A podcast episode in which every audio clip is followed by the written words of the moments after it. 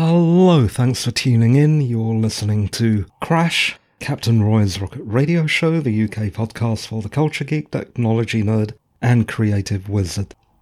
This is episode 347, recorded on Tuesday, the 8th of December 2020 at 22:47:56.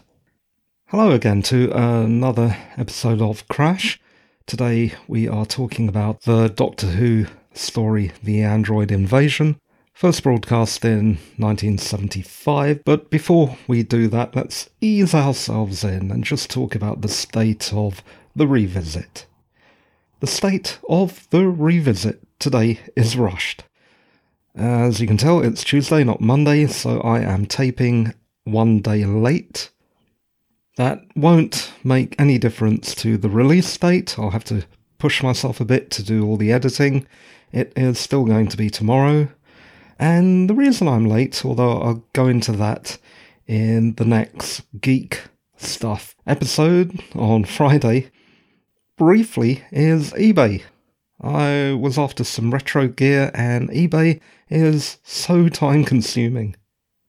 This week's sense of deja vu, which I seem to have for every Doctor Who story lately, is because I've recently, uh, well, maybe a few years ago, rewatched this on the Horror Channel when they did a repeat run of many of the episodes. Okay, let's start off with some cast, crew, and production notes. By the way, today to keep myself from becoming too parched due to all this solo talking, I have a tiny bit of mineral water in a bottle. I also have a guava flavoured Rubicon because I'm Indianish and for us, Rubicon is a thing. And also, it's made round the corner. I bet you didn't know that. And so, on to finally the cast crew and production notes. This adventure is an adventure of the Fourth Doctor, played by Tom Baker. His companion is Sarah Jane Smith, played by Elizabeth Sladen. The director was Barry Letts, the writer Terry Nation, the producer Philip Hinchcliffe. This is story 4 of season 13 and follows the story Pyramids of Mars, which I covered in episode 345 of this pod. The Android Invasion consisted of four 25 minute episodes and was first broadcast from the 22nd of November to the 13th of December 1975.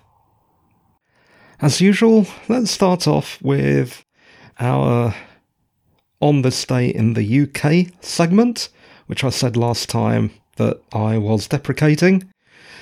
But it's still here. I'm not sure why it's still here, because on that day, on the 22nd of November, 1975, absolutely, as usual, bugger all happened in the UK. Maybe people did gardening and, I don't know, sewed the elbows of their cardigans. I don't know why I said cardigans. There's not really much else I can say though it was a couple of days after Spain's fascist dictator General Franco kicked it. Let's hear a very brief audio clip, and then I'll launch into telling you what happens in my own words. It's all very well, but what are these androids? Shh, I keep telling you, they're robots controlled by Styggron. The enterprising Earth girl. No! Don't move! The sensors indicated an intruder. I hardly expected to find it was you. No, I suppose you thought I was still a prisoner on your planet. I know the doctor managed to escape, but you must indeed have a charmed life. What are you getting at? You were to have been the first human victim of the billions to be destroyed by this virus. How did you escape death? Did you not drink the water? What? Sticker! You have betrayed me. Betrayed you? I used you, Crayford, as I used the androids. But you are no longer of any value.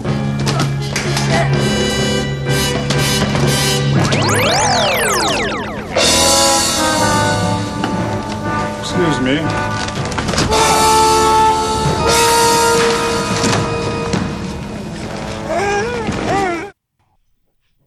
Hello again. I hope you enjoyed that clip. And let me tell you briefly what happens, because this isn't like one of those recap podcasts that tell you every single detail. This is, I was going to say better than that. Let's say more concise and less annoyingly boring. Although one could say lax. okay, enough meta-ing, and let me tell you what happens.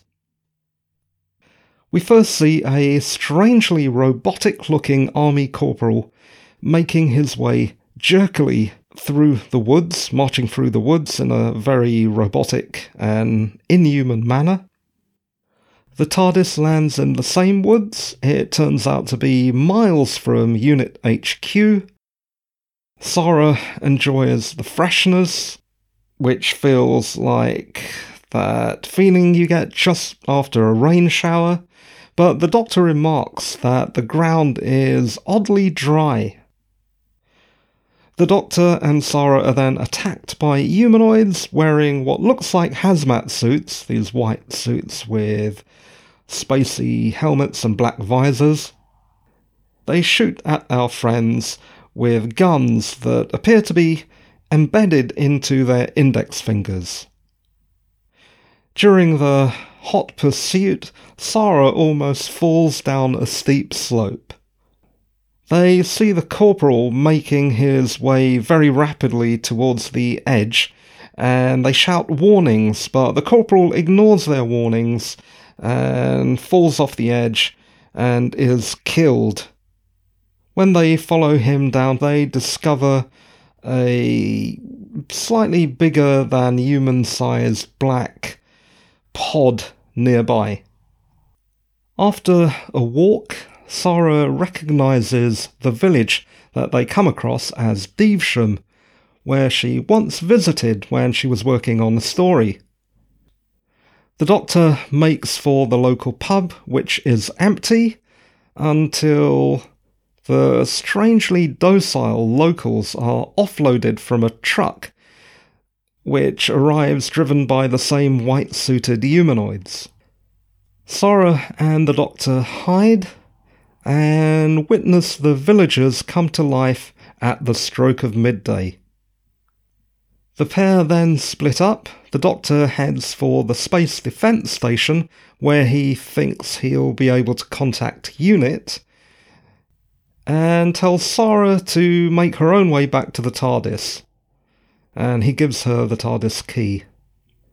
When he leaves, Sarah is discovered hiding by the locals, although she bluffs it out and she's let go and gets back to the woods.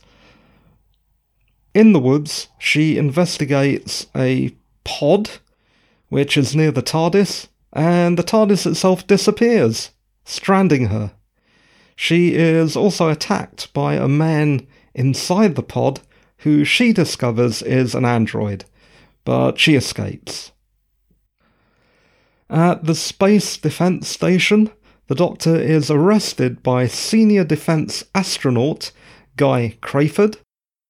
Shortly afterwards, Sarah arrives and frees the Doctor. The escape, however, is witnessed by a menacing alien face hidden behind a panel. Sarah tells the Doctor that Guy Crayford was lost in space a few years ago, and they managed to execute a dramatic escape from the Space Defense Center, which includes a scene where the Doctor dives through a glass window. We find out that senior defense astronaut, Guy Crayford, was rescued from being stranded in space by the technologically advanced Kraal species and has been helping them with their plans to conquer the Earth. Eventually, Sarah and the Doctor fall into the Kraal's clutches. They discover that the village and its surroundings are an artificial environment on the Kraal's dying home planet, Oseidon, in which to test their plans for an imminent invasion of the Earth.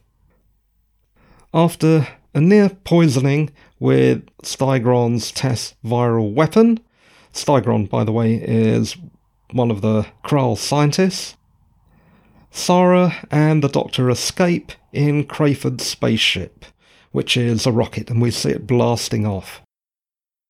The rocket is full of pods containing androids on its way to Earth as part of the preliminary invasion force. The Doctor and Sara secrete themselves inside empty pods and they manage to reach Earth a bit bashed about, but safely. The Doctor reaches the real Space Defense Station and has its equipment altered to jam the invasion force's transmitters. The jamming signal incapacitates the android replacements, thus stymieing the Kraal's plans to conquer the Earth. The last episode ends with the Doctor convincing Sara to let him take her home in the TARDIS yet again, rather than she ordering a cab. Whew. Okay, time for another sip. Ah, Rubicon. I swear it's cultural, and I'm not being paid by Rubicon to say that.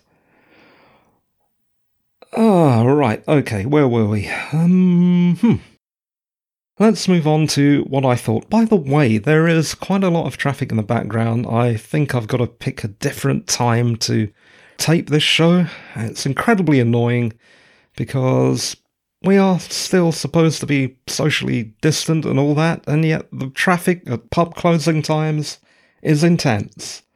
Also, while I'm talking at yet another tangent, it is great news that the first vaccinations for coronavirus started rolling out today. I don't know when I'm going to have mine, but it's good to see that it's actually happening. Despite Boris Johnson's incredibly annoying metaphors and cliches that he talks in, what did he say? Ah, it's a shot in the arm. Well, how imaginative of you, Mr. Johnson. And what was the other one? Oh, I don't know. The man just annoys me. Tangent complete. Back to what I thought. There were several things clearly referenced in the android invasion. One of them was Westworld, the film from 1973, uh, especially when those androids fall over and their masks fall off and the horrific reality of their robot innards is revealed.